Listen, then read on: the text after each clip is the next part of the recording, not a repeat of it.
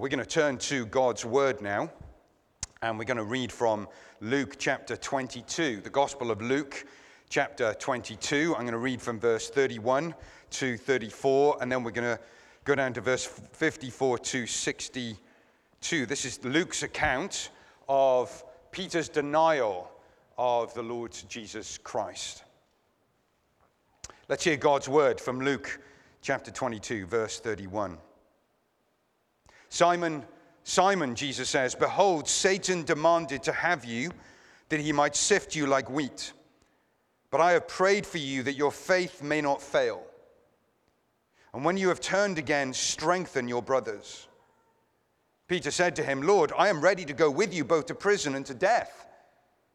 Jesus said, I tell you, Peter, the cock will not crow this day until you deny three times that you know me. And down at verse 54, then they seized him, that is Jesus, and led him away, bringing him into the high priest's house. And Peter was following at a distance. And when they had kindled a fire in the middle of the courtyard and sat down together, Peter sat down among them. Then a servant girl, seeing him as he sat in the light and looking closely at him, said, This man also was with him. But he denied it, saying, Woman, I do not know him. And a little later, someone else saw him and said, You also are one of them.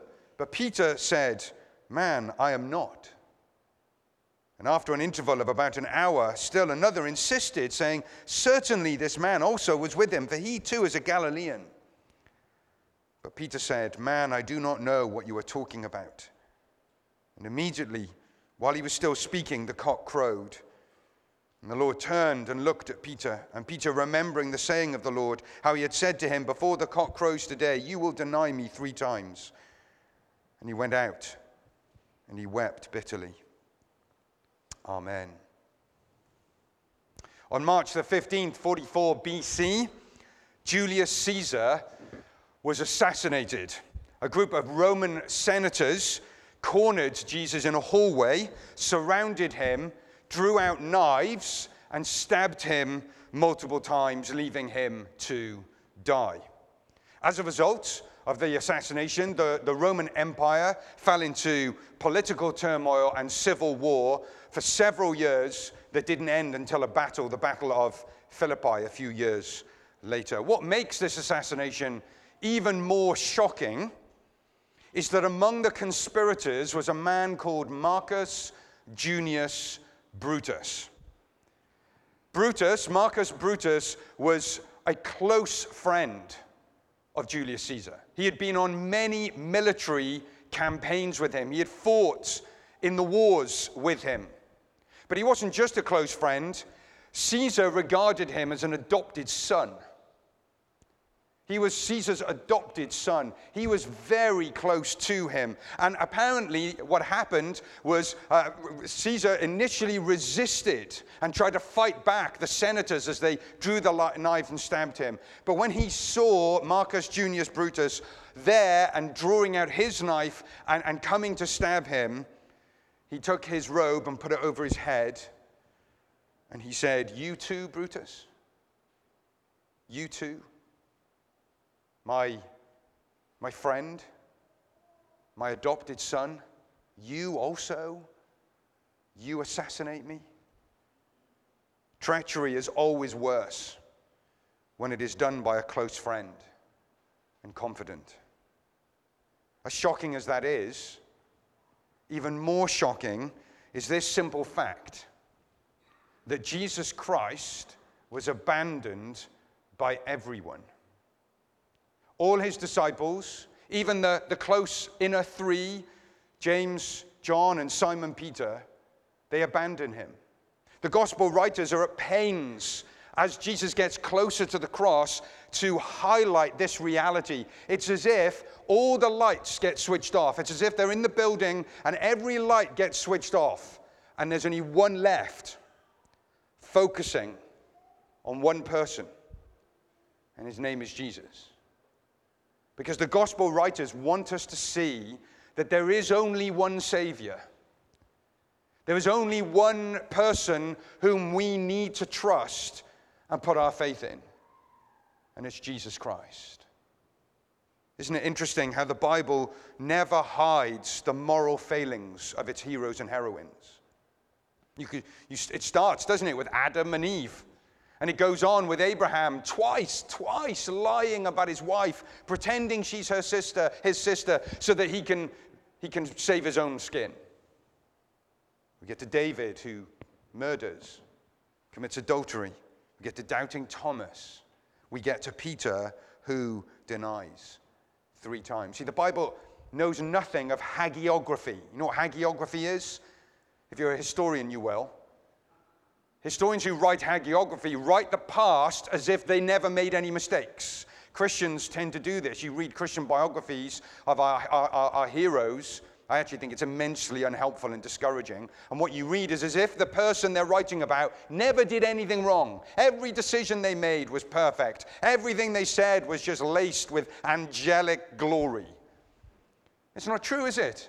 The Bible doesn't do that. There is only one person only one person who is sinless and impeccable, who never breaks God's laws and commands, and it's Jesus Christ. He alone. And as much as the Bible then doesn't hide the moral failings of the saints, it also does emphasize the unique and singular person of Jesus Christ. And we're going to see this in just a moment.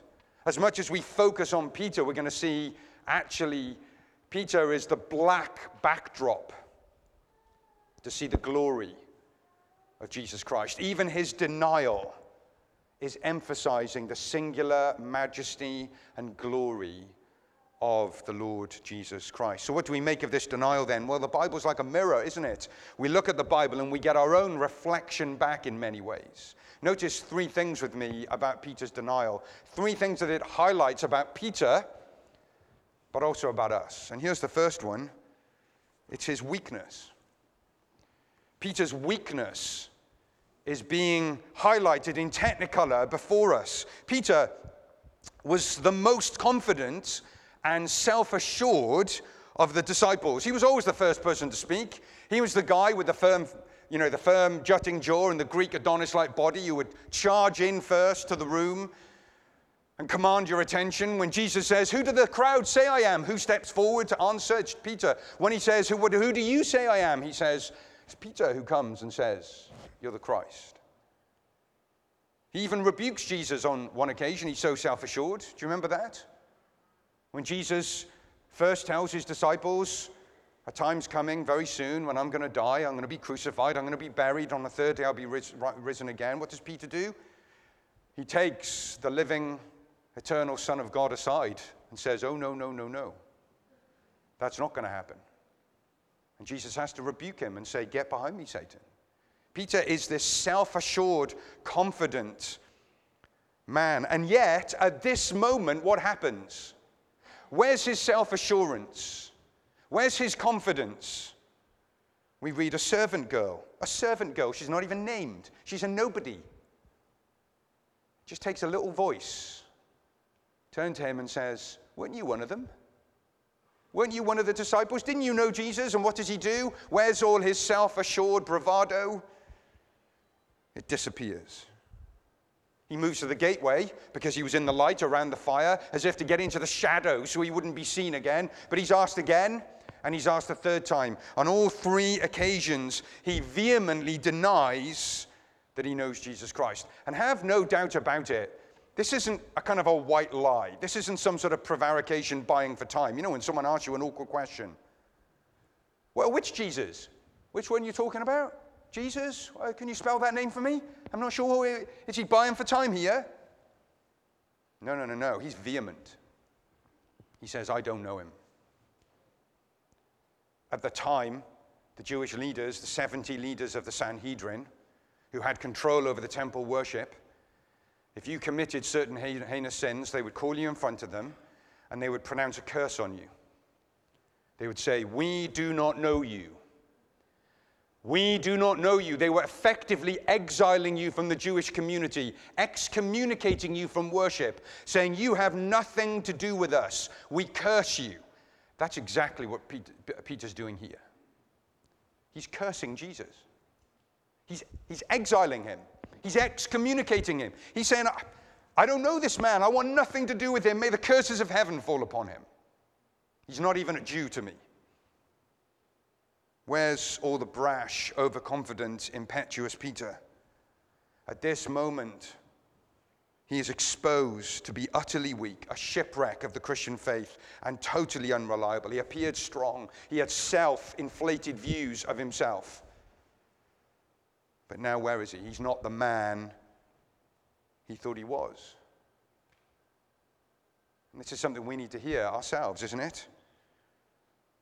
Do not underestimate your own weakness.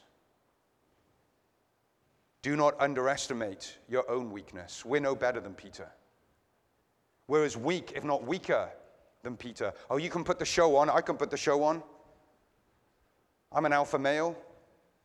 I climb trees, wrestle bears, swim oceans. I don't. I like to think you think I do. But when, when, in reality, I'm just a little child, weak and utterly unreliable.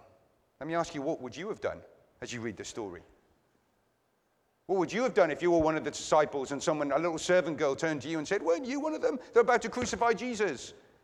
What would you have done? I'll tell you what you'd have done. You'd have done what I would have done, which is what Peter did.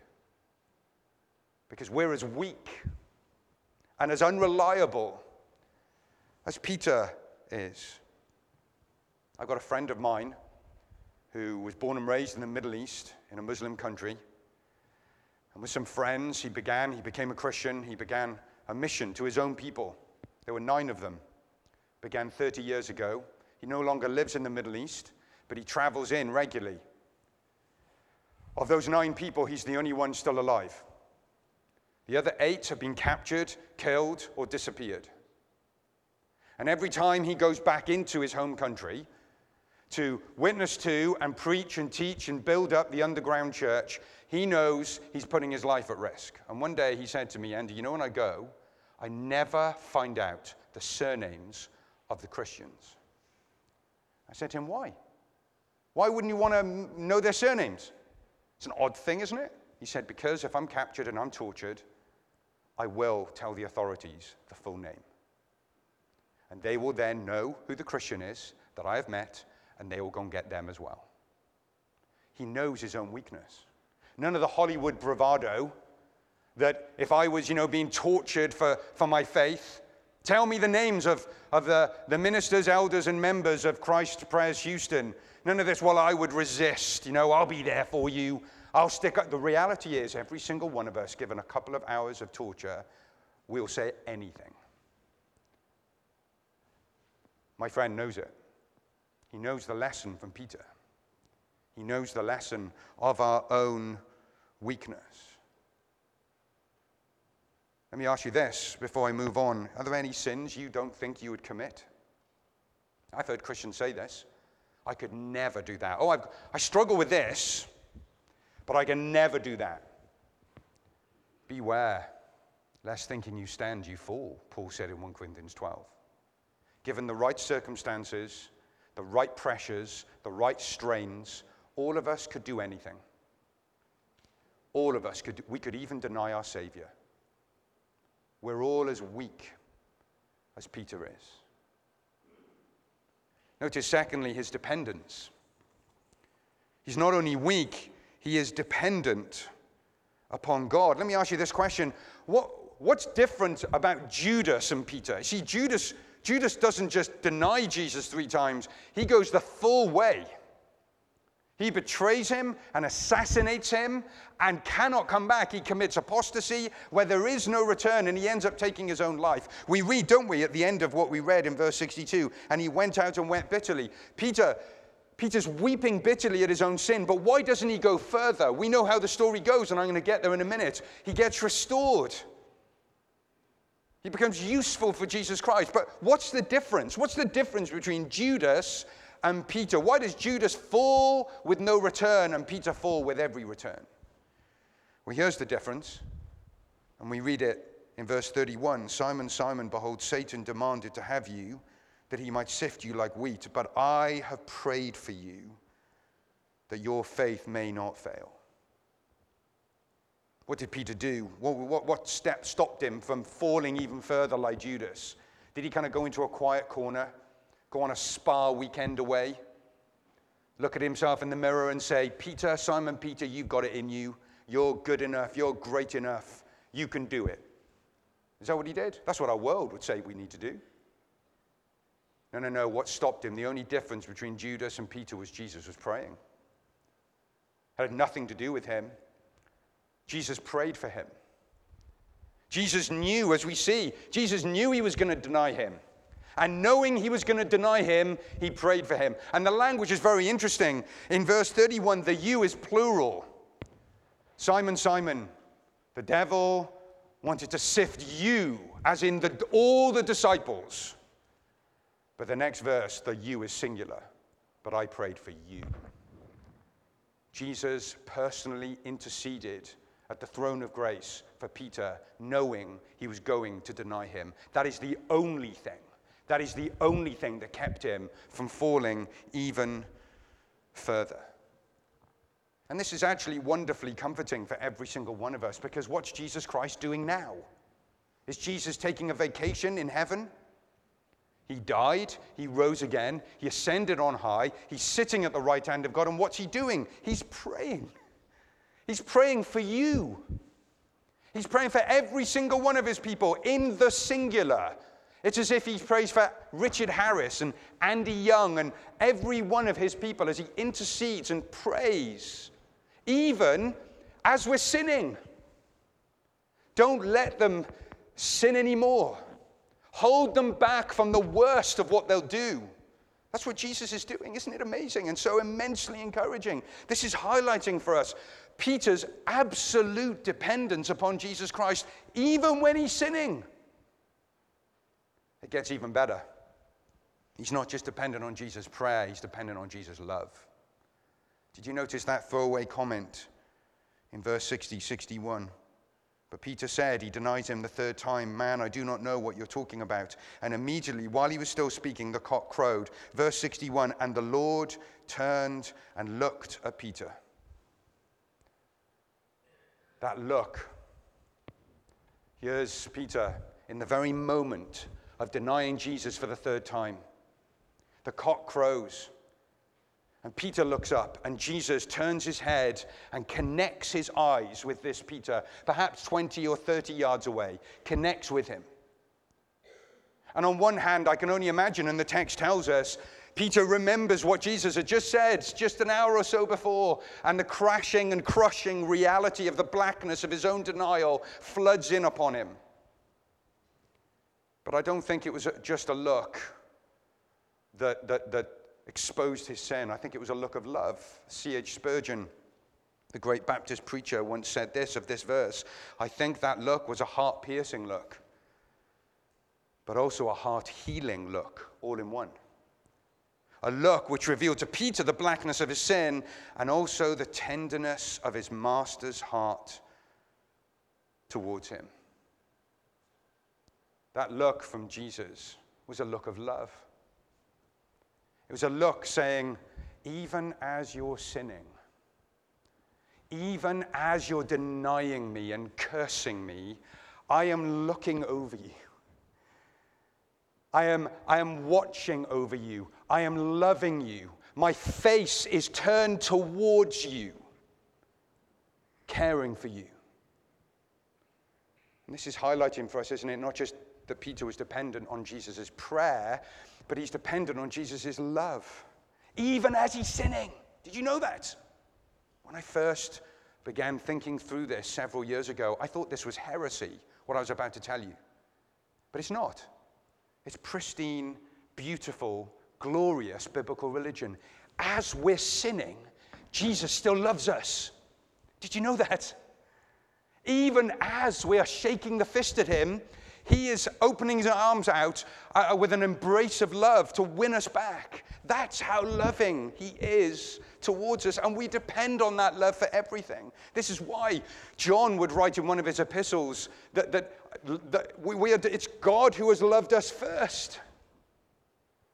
It's his love that's first, not ours. Our love is a responsive love, not an initiating love.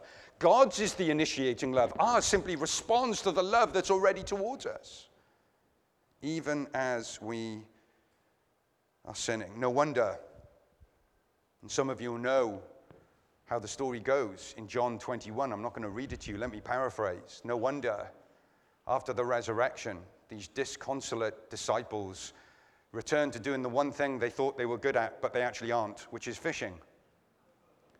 And they get the boat and they take the net out, and they've been out all night, and they throw the net over and they catch nothing. How depressing. They can't even return to their previous career.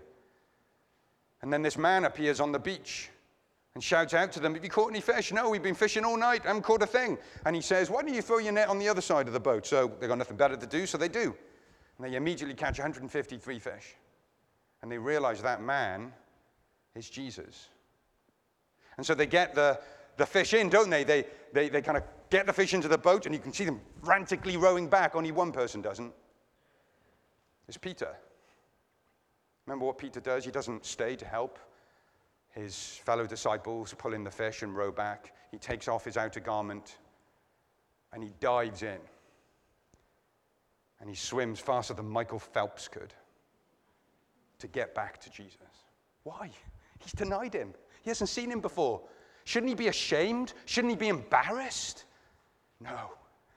Yes, he's ashamed and embarrassed. Of course he is. But there's an overriding reality, and it's this that look from Jesus. He knows that he's welcome back. He knows that his Savior, despite his denials, will have him back. And so he can't wait to get near this Jesus. Do you know how weak you are? You know, it's the first step in the Christian life, actually.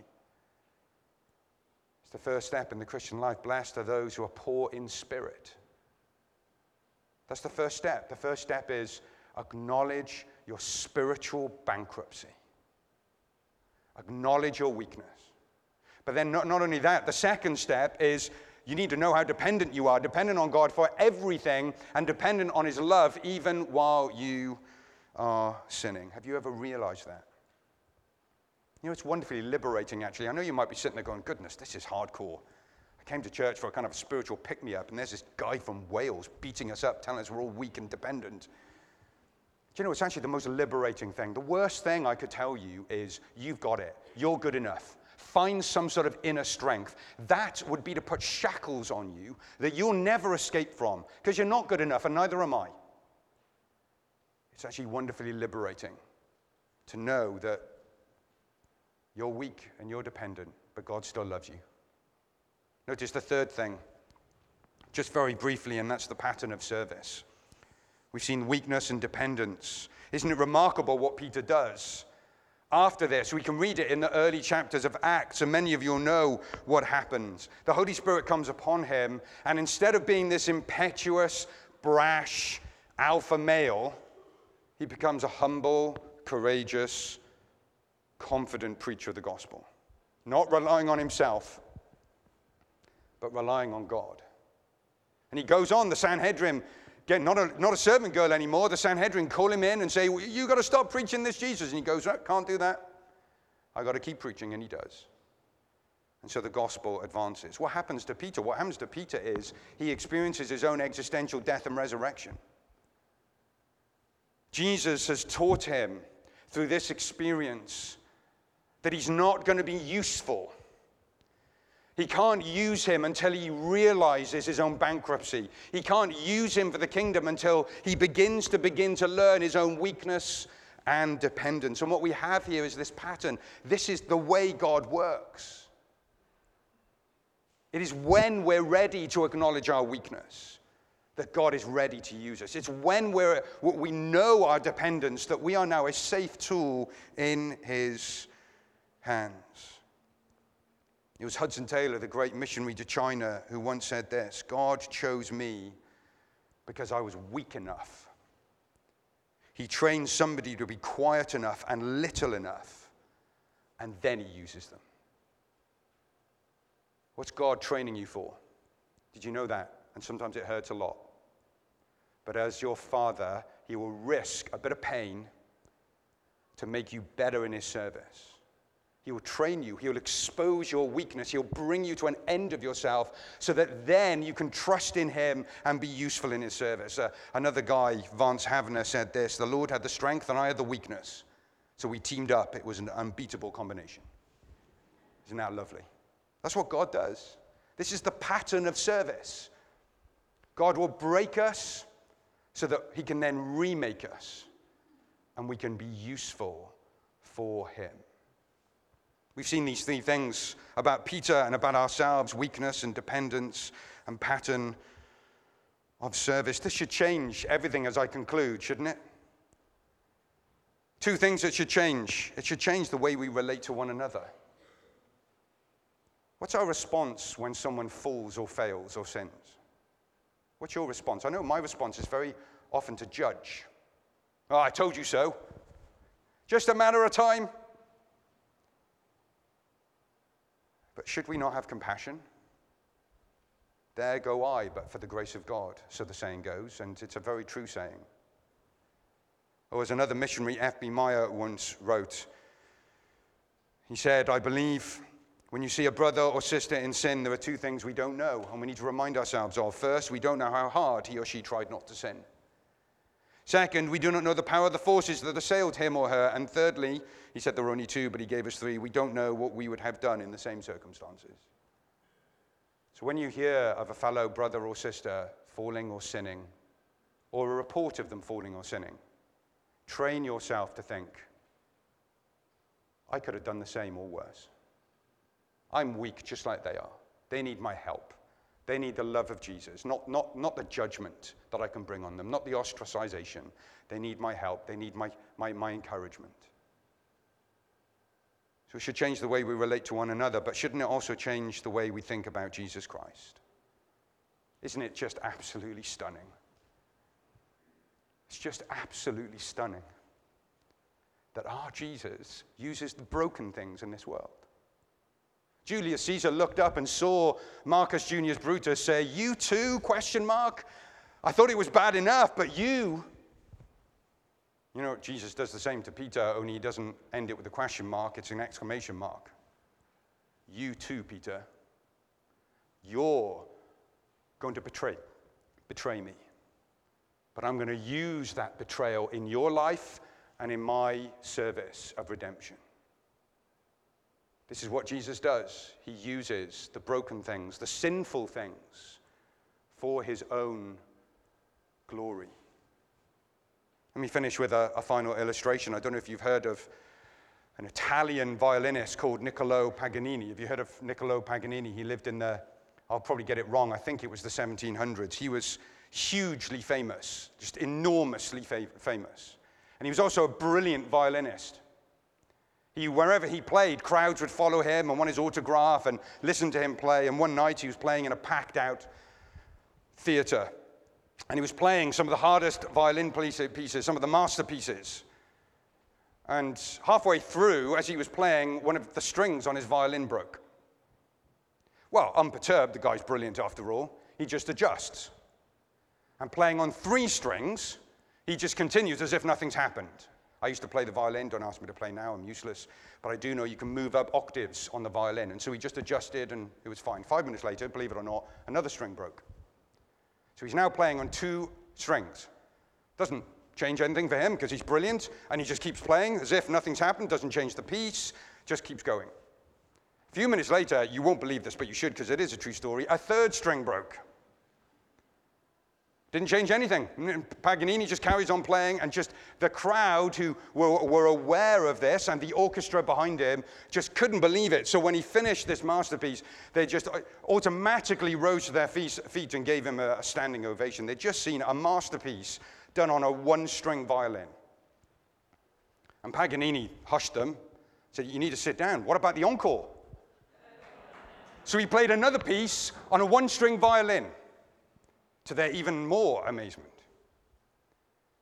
Brilliant. Do you know, I love that because that's what our God does with us. He takes a one string violin, and by the way, in this illustration, you're not Paganini, okay? and neither am I. Just want to make that clear. You're the broken violin, you're the one string violin. Who would play that? Who would take a one string violin and play a masterpiece concert to the, to the amazement of all who could hear what our God does? That's exactly what our God does. He doesn't need a four string violin, He doesn't need a Stradivarius. He uses even our sin for His glory. And that's why the Christian gospel is just so glorious. Because we can be honest about ourselves with God and with each other. We can know our weakness and our dependence, but even in our weakness and our dependence, we can know we are more loved and can be more used than we can even imagine. So, why don't you bring your nothing? You know, that's what church is all about. Bring your nothing. Come with your nothings. Come with your brokenness. Come with your sin. And what our God will do is He'll take it and He'll play a masterpiece for His glory and to the amazement of our world and the angels in heaven. May He be praised. Let's pray together. O Lord our God, how glorious is the good news of Jesus Christ. How glorious it is that you are brutally honest with us about our weakness and dependence, and yet you use us anyway. Oh Lord, help us. Help us to come to you with our nothings so that you would do everything. Use us in the week ahead, in our lives, in all that we are. Help us, we pray, for your glory. Amen.